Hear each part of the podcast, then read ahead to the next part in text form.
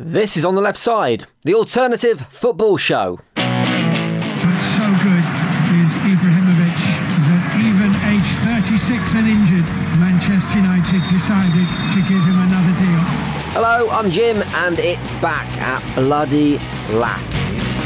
After what seems like a voyage through the desert of international football with only a thimble of water, the oasis of the Premier League has returned, and we can dive straight in to its cool, refreshing waters.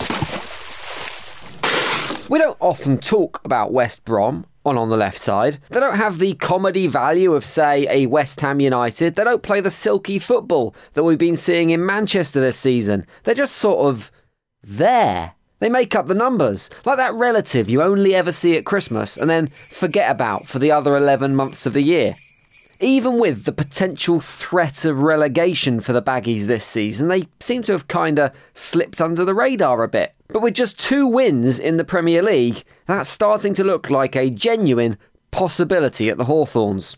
The pressure is on the club, and the pressure is on Tony Pulis, who, to be fair, doesn't seem all that fussed about the prospect of getting the boot. If the club decide what they decide, I've got great respect for everybody at the football club. It, it, it's just life, it's the way it is. Now, people say, you know, the football's been boring, it's been this, that, and the other.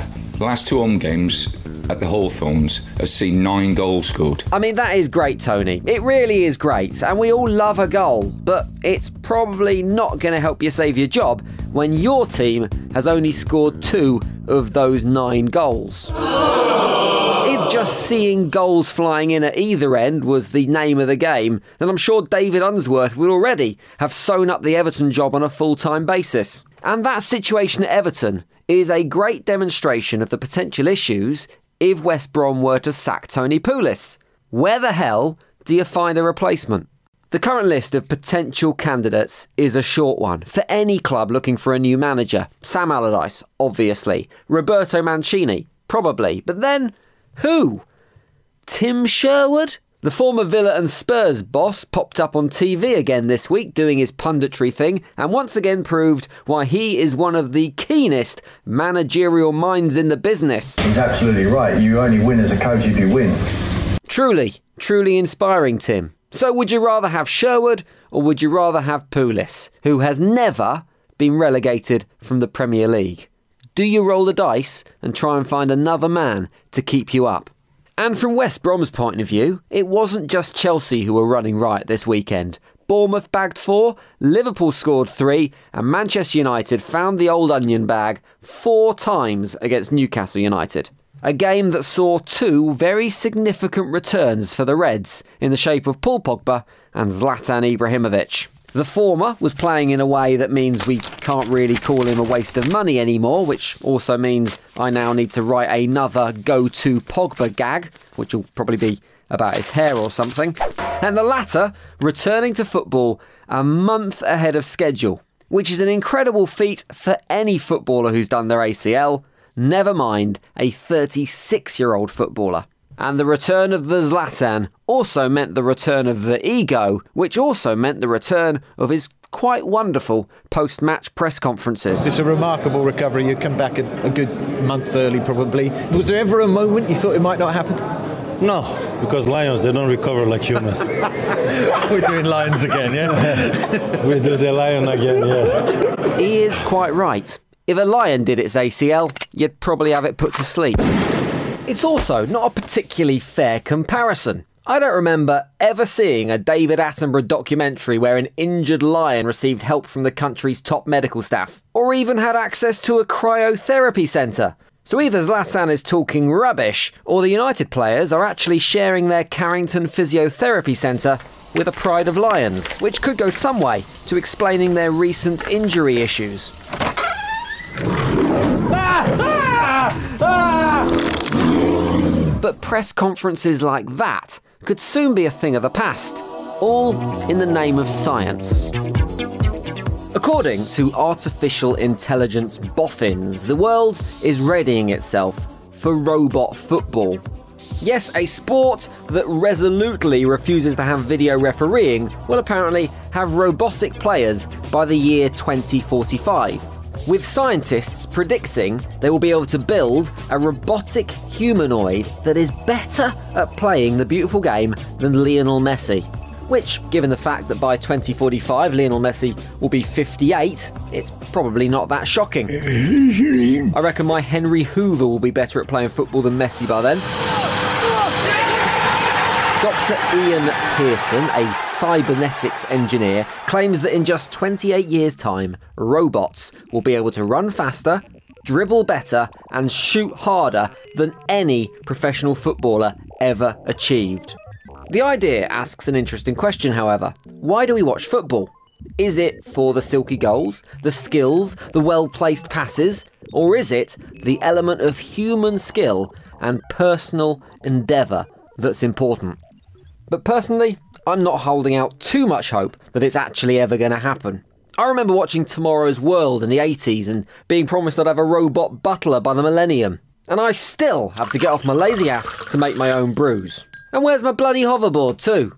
Science and science fiction is always writing checks that it can't cash. Just 33 years ago, the Terminator movies were predicting that robots would be travelling back from the future to destroy mankind. And now they've downgraded that opinion slightly to just destroying football.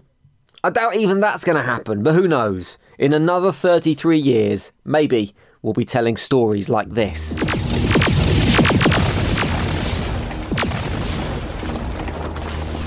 In the 21st century, a player will rise like no other.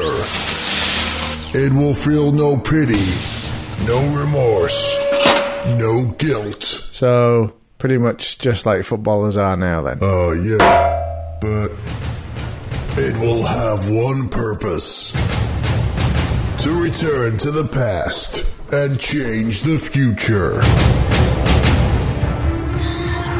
Listen, understand. It's out there. It can't be reasoned with. It can't be bargained with. It's gonna score goals, and you cannot stop it. Are you Gary Lineker? Come with me if you want to present match of the day. It's called the term midfielder. Give me your boots, your socks, and your number 10 shirt. In fact, is that a Crystal Palace kit? Don't worry, you can keep it. And your future is in its feet. I'll be back as soon as we get the new contract on the table with a massive bonus signing fee.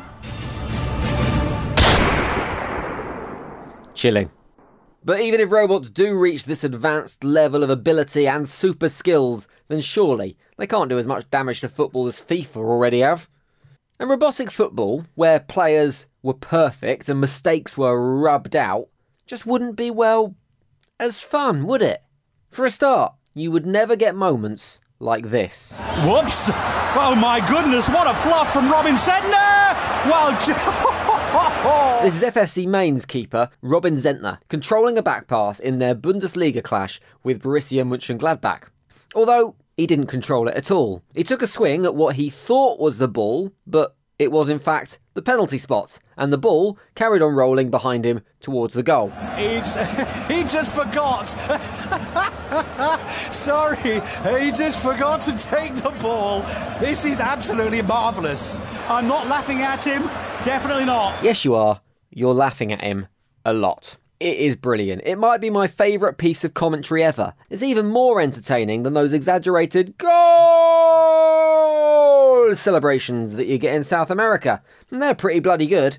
It's really funny, but it's still not quite as funny as listening to Tottenham fans who think they can still win the league after getting beaten 2 0 by Arsenal this weekend. I would like to congratulate the whole of Tottenham despite today's result. We have been the best team this season. We've blown them away. Now that's bloody hilarious. Thank you for coming to play. That is it, but we will be doing it all over again in around four days' time. So, however you listen on Podbean, on iTunes, on Amazon Alexa, whatever it is, come back then and we'll have fresh football funny for you.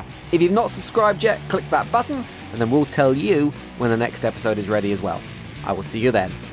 Goodbye. On the left side is written and produced by Ant McGinley and Jim Salverson for Abrupt Audio. They'll be back in the future.